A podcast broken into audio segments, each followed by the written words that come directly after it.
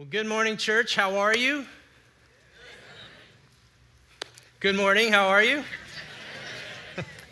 well, good to see you guys. It's so great to have you all here in the Great Hall at Park Cities Baptist Church. Uh, if you're joining us for the first time, we want to uh, welcome you to our venue here at Park Cities. Uh, if, you're jo- if you are joining us for the first time, by the way, we're, we're in a brand new series uh, called Paradox. And it's a, it's a series that we're going through where we're looking at 1 Timothy. And really, this series is all about the values of the kingdom of God and how it's, it, a lot of it is so contrary to what we see in the world. So, just want to do a quick recap here as we uh, start our time. Uh, some topics that we've covered so far we've talked about truth and, and in, in the midst of false teaching and false teachers in chapter one. And then we talked about um, we talked about power and strength through what the church does when it gathers in chapter two. And then at the end of chapter two, we talked about unity in uh, an age of disunity. And speaking of last week, if, if you are unable to hear uh, Pastor Jeff's message on how important women are to the life of the church, please do. I highly recommend that you listen. I, I, you know, this is such this was such an important message for our church, but I would say it's also a very important message for the church, capital C. And so, please do take a listen.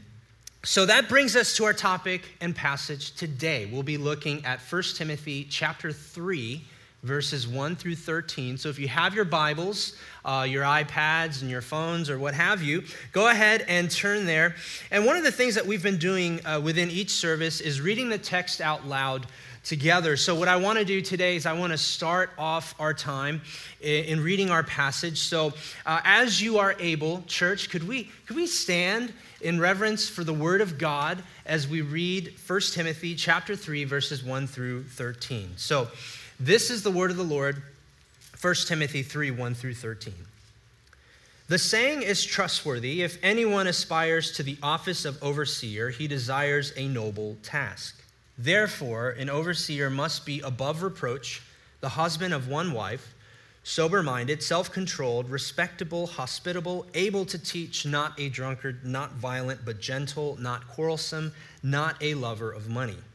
He must manage his own household well with all dignity, keeping his children submissive. For if someone does not know how to manage his own household, how will he care for God's church? He must not be a recent convert, or he may become puffed up with conceit and fall into the condemnation of the devil. Moreover, he must be well thought of by outsiders, so that he may not fall into disgrace, into a snare of the devil. Deacons, likewise, must be dignified, not double tongued, not addicted to much wine, not greedy for dishonest gain. They must hold the mystery of the faith with a clear conscience. And let them also be tested first. Then let them serve as deacons if they prove themselves blameless. Their wives, likewise, must be dignified, not slanderers, but sober minded, faithful in all things. Let deacons each be the husband of one wife, managing their children and their own households well. For those who serve well as deacons gain a good standing for themselves and also great confidence in the faith that is in Christ Jesus. Church, let's pray. God, we thank you. We thank you for this time of worship that we're able to give to you. Lord, as we dive into your word, I pray that we would be open hearted. Lord, that our hearts would be wide open to receive it. Lord, we want to leave this place praising you, thanking you. That the one thing in our minds is, is to say, What a great God we follow and serve. How wonderful is our God. And I pray that as we leave with praises coming out of our mouths. I pray also, Lord, that we would leave transformed. Uh, as I often pray here, uh, I pray that we would leave here different than when we came in, that we would be transformed because of you, because of your word, because of what you have done and what you are doing in our hearts right now. So we are grateful. Be lifted up. It's in Jesus' name we pray. Amen. You may be seated. Well, it is a joy to be with you all here preaching in the Great Hall. If, if you don't know me, I'm, my name is Han. I'm a staff member here. I'm the worship pastor here at the Great Hall. And normally, uh, I'm up here with the worship team, and uh, I'm, I'm, singing and, and, playing guitar, and, uh, and it's, it's my joy to do so. Um, and, and I've been doing this uh, for quite some time, uh, but I would be the first to tell you that the more I learn about worship and worship leading, the more I realize I don't know. Uh, I, am learning. I'm constantly learning and I'm constantly reading. I'm constantly trying to understand how to be a better worship leader, how to be a worshiper uh, from the heart. And so, um, you know, funny enough, though, a lot of the, the wisdom, the, the greatest gems that I've received uh, did not come from other worship leaders or older worship leaders or musicians, although I've gotten tons of great wisdom from them. The, the best gems of wisdom that I've ever gotten actually came from my senior pastors. Uh, who I see as the worship leader of the church. I see them as, as people who have been uh, entrusted with the task of, uh, of leading the church into God's presence alongside uh, the people that you might see uh, singing or playing an instrument.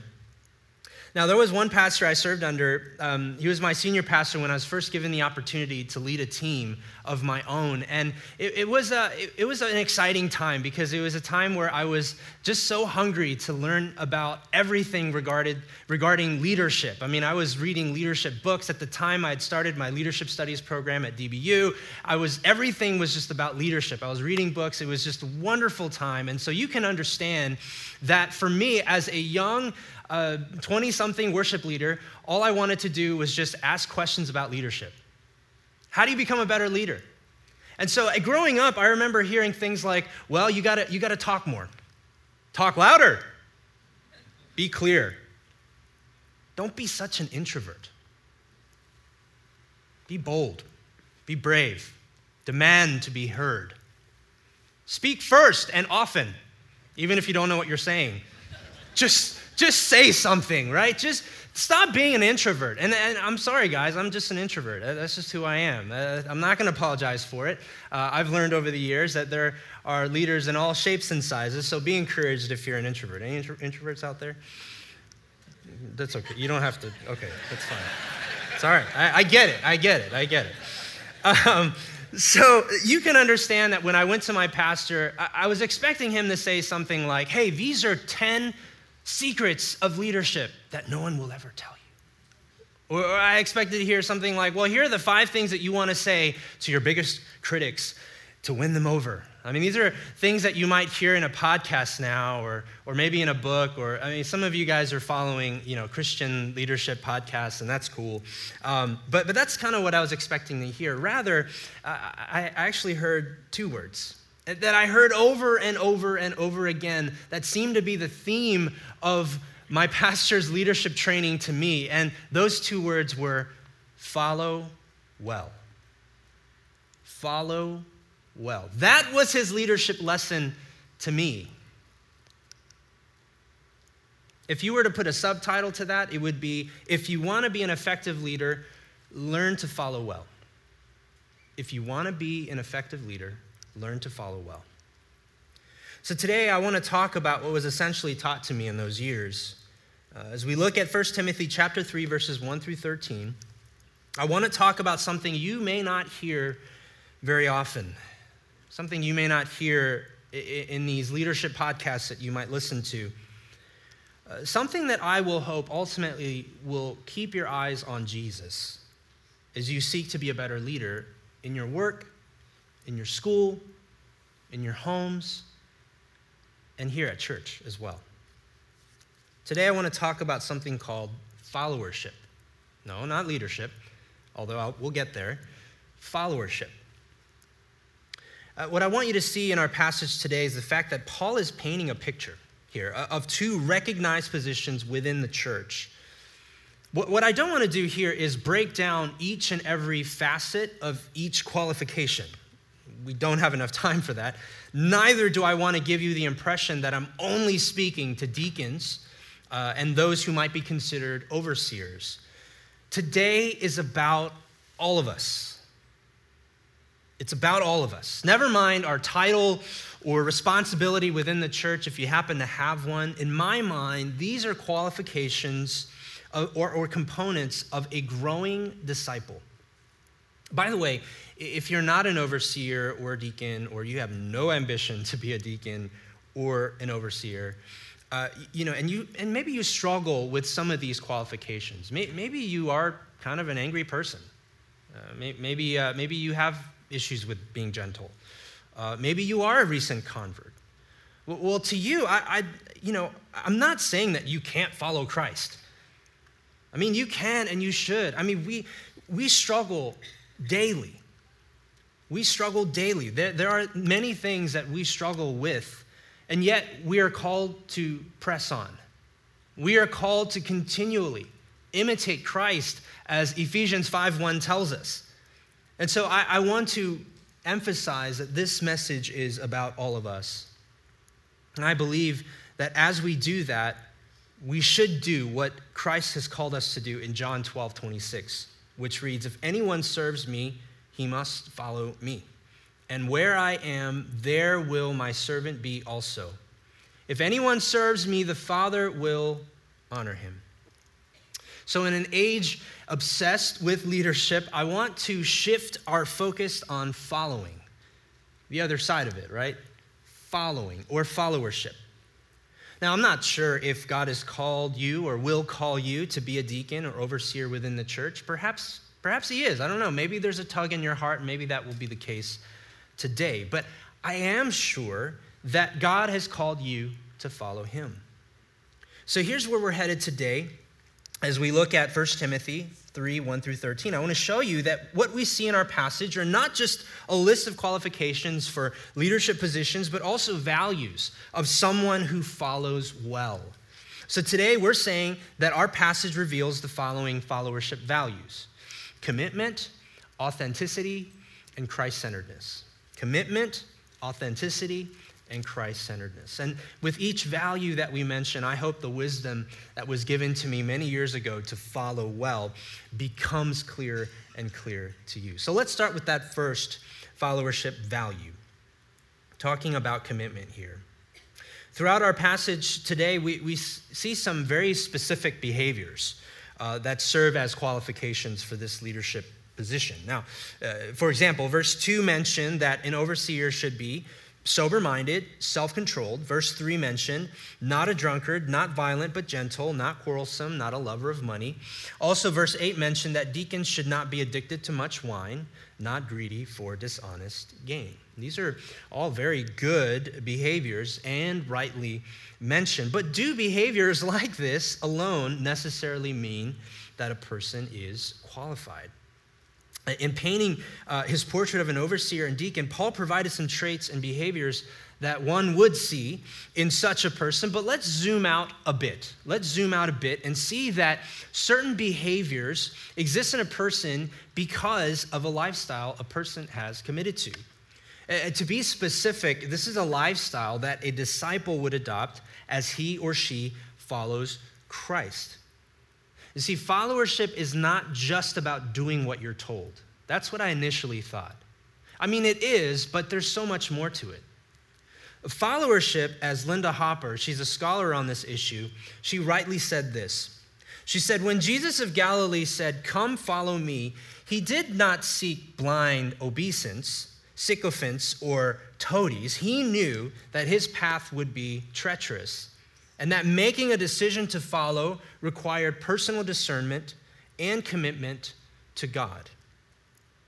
This is not about behavior modification or just a look at outward deeds to obtain some title, but a decision to commit to a God who calls you into a life of total devotion to Him, to the lordship of the one who is, in fact, the head of the church.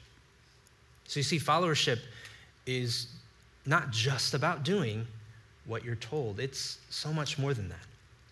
You know, Jesus says in John 14, 27, whoever does not bear his own cross and come after me cannot be my disciple. There is a cost to following Christ. Let me remind you And the followership that Paul is alluding to here is the kind of commitment that is not only reflected in the behaviors that we see in our passage, but in the lifelong commitment to the God who asks us to bear our own cross. Church, this is how we follow well. Second value that I want to address is authenticity. You know, there was a pastor that I served alongside when I was in the West Coast, and uh, there was something that he would say constantly. I mean, I mean, constantly, like annoyingly. He would say, My goal in life is to be the same man at home as I am at church. In fact, the first time I met him, that's how he introduced himself. Hi, my goal in life is to be the same man at home as I am at the church. I thought that was unusual, but I, you know, there was no doubt what his mission in life was. You know, for both overseers and deacons, Paul mentioned the home life, which I think is very interesting if you think about it. And how it's important to be able to manage their homes well, right? In verse 4, verse 5 for overseers, and then in verses 11 and 12 for deacons. Now, I know that no family is perfect, right? And that there are times when the family uh, and home seem like they're kind of out of control, but I think Paul was onto something when he mentioned this. It's very interesting. Now, recently I've been revisiting a book that I read a few years ago that really changed my perspective on spiritual development and spiritual formation. Uh, it's a book called Emotionally Healthy Spirituality, uh, written by Peter Scazzero, Pete Scazzero. And the premise of the book is this very simply you cannot be spiritually mature if you are emotionally immature. Okay, let me say that again. You cannot be spiritually mature if you are emotionally immature. And so in the book, he explained the journey he endured to come to that realization, that sobering and humbling realization. He explained that a lot of his emotional deficiencies came through not at church, where he was wildly successful at the time, but it came through at home in, in very real and obvious ways, where his relationship with his wife and his kids were deteriorating. Scazzero explained in his book that without emotional maturity, you're likely to be trapped in a spiritual rut. How many of you have been there? I have two hands up right now. I have been there many, many times, and this resonates with me. Let me just read a little bit of what uh, he wrote about this. He said, It didn't matter how many books I read or seminars I attended, it didn't matter how many years passed, whether 17 or another 30, I would remain an emotional infant until this was exposed and transformed through Jesus Christ. Now, emotional health, uh, I think, is a, is a topic in and of itself, and, and I can talk about this for, for 30 more minutes. But now, here's why I bring this up, though. Like Scazzero, if who we are at home does not match up with who we are in public, eventually that will show up when we appear in public. It's, it's really interesting to me that in the many traits and qualities that you might think would be in a list of qualifications, Paul devotes a great portion of this to the home. It's very interesting. But if you think about it, it makes sense because we are more ourselves, our true selves, when we are at home, are we not? If the way we follow Christ is reflected in our home, it will naturally be reflected when we serve in public. If we lead the way we follow Christ in our homes in a healthy way, think how authentic and fruitful our experience would be in public. For this reason, finding consistency in the home and in public, it involves a lot of time spent with Jesus, the one we are attempting to follow well. If there were any other times where I felt that who I was at home or in private did not match up with who I was in public, then that's when I would slam the brakes and spend extended time with Jesus. Oh, how I long for that. When I'm in that state, man, I long for that. And so, I, my encouragement to you is, is to search your own heart in this manner for this reason as well. Authenticity is seen and felt when there is consistency in private and public life. Uh, Paul is calling for the kind of followership from leaders that people at home, at church, at school, at work would want to follow. How many of us can manage our households, as Paul says, in a Christ centered way without following the leadership of the Holy Spirit? How many of us can love our spouse and children at home the way Christ loves us without following the leadership of the Holy Spirit? Church, let's follow well. The last value I want to talk about is Christ centeredness. You know, verse 9, Paul tells us that deacons should hold the mystery of the faith with a clear conscience. So here, Paul is saying servants should have firm, a firm understanding of the gospel, which is often a mystery to those who do not believe, right? The gospel of Jesus Christ, and a life that backs that up, which is often reflected in a clear conscience. In other words, servants in the church do what they do with Christ at the foundation of their service. You know, there, there's an aspect of followership here that is not only seen in the title deacon, which in the Greek is diakonos, which literally means servant or server, but in the over encompassing devotion to the Lord and submission to the gospel. For those who are followers of Christ, you know to keep Christ at the center. So, what I'm challenging you to do is not just follow Christ, but what I'm challenging you to do is follow as Christ did. Because, well, historically, I think it's pretty commonly known that Jesus was a objectively a good leader. He was one of the greatest leaders that our history has ever seen. But he was also, I propose to you, a great follower as well. He was a great follower. He is our prime example of exemplary followership. Check out John chapter 6, verse 38. Jesus says, For I've come down from heaven not to do my own will, but the will of him who sent me. Jesus also said in John chapter 5, verses 19 through 20, Truly, truly, I say to you, the Son can do nothing of his own accord, but only what he sees the Father doing. For whatever the Father does, that the Son does likewise. For the Father loves the Son and shows him all that he himself is doing. And greater works than these will he show him, so that you may marvel. Knowing that our salvation came through the cross, Jesus, to the very end of his life, followed the objectives of the Father, no matter what that would mean for his own life when he was here on earth. So then, can you imagine Jesus' life on earth without the followership that ultimately led to his redeeming work on the cross? What if Jesus were not a good example of followership while he was here on earth?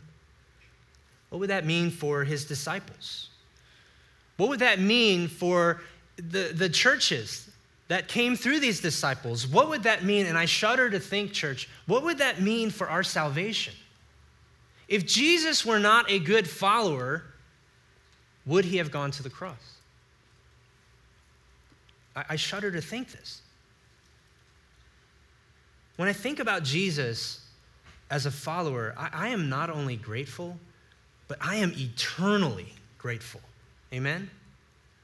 I am eternally grateful for his followership. This is our example, church. To follow the one who came not to do his own will, but the will of the one who sent him. We must hold, as Paul said, the mystery of the faith with a clear conscience. Specifically, we hold on to the gospel of Christ, which is our foundation, our center, and our example of followership. So, church, follow well. The qualifications for overseers and deacons that Paul wrote, uh, th- this is the picture of ideal leadership. But what we're also seeing here is a picture of people who are following Christ well. Uh, what I also want you to see here today is how intertwined followership and leadership are. I mean, you, you can't have one without the other. leaders need followers as much as followers need leaders. Right, this is not only important because believers are called to follow the Lord, but because I believe in some form or fashion we will all be called to lead someone, be it a disciple, be it a mentee, uh, be it employees, and maybe your own children. And we'll be called to do that with or without a title or position to our name. You know, our world is, is obsessed with leadership, I said earlier. Um, you, can, you can see it very plainly. Um, I did a, Amazon search in the book section, and I typed in leadership, and I got like 60,000 titles. I mean, it, it didn't even give you a number. It was just like 60,000 and then the rest, right? 60,000 titles. And so I was very curious. I typed in followership and I got 263. It might be like one or two more like this week, but who knows, right? And I get it, right? It's, it's the hot topic of, Uh, of, of podcasts, right? Ministry podcasts that you might be subscribed to. It's, it's the topic of numerous books and sermons and seminars and conferences, et cetera, et cetera. If you want to be effective, be a student of leadership. And this is something that, that you might have heard before. There are so many people who aspire to leadership positions and titles. And I mean, I get it. It's, it's where the recognition is, it's where the money is, it's the title, the spotlight, it's, it's all there. So I get it. I get it. So I'm not saying that it's bad to study leadership or to try and grow as a leader because we absolutely should, especially if we feel a calling in our life to be a leader of some kind. But I want you to consider this as you seek to grow as a leader. I, you know, I'm reminded of a quote that I would like to leave with you today that continues to resonate in my own heart as I continue to grow and, and uh, develop as a leader. It comes from uh, Dr. Gene Wilkes, who I had uh, at DBU um, when I was in the leadership studies program. And he, he wrote a book called Leader, Jesus on Leadership, uh, which I highly recommend. And in it, he said this God doesn't go looking for leaders, God looks for obedient people, whom he then forms into leaders. God doesn't go looking for leaders, God looks for obedient people, whom he then forms into leaders. As I've said throughout the message, the two words that I was taught in learning how to lead church, follow well. They are simple words, but words that describe the goal of those who have the qualifications that we see in our passage, and words that describe the goal of a follower of Jesus Christ, the one who leads us all. So here's the one thing that I want to encourage our church to do. And we've been asking you to do the one thing every week in, in all of our messages in this series. Read Galatians 5, 13 through 26. Um, and Luke 9, 23 through 25. So I, I, want you to read this and, and think on these passages that will help us understand how to stay in step with the Spirit while being encouraged to follow Jesus. So, my question to you, church, is how will you follow Jesus this week and allow the Spirit to work through you. Church, be challenged today, be encouraged as you continue to follow Christ. So, my hope is that we can be a church that follows well. Let's pray together. God, we are, we're grateful to be in your presence today. Lord, we ask that you would have your way within us, Lord, as we go from this place. May we be reminded of your lordship. Jesus, we look to you and ask that you would continue to, to direct our steps. Lord, how can we lead others when we cannot follow you or when we do, if we do not follow you? So, Lord, my, my prayer and my hope is that we would be a church that follows well, that follows you well. A church that submits to the lordship of Christ, and a church that continues to devote themselves, bearing their own cross, to live a life that is pleasing to you. God, thank you. Thank you. Thank you for your followership and the way you lead us. It's in Jesus' name we pray. Amen.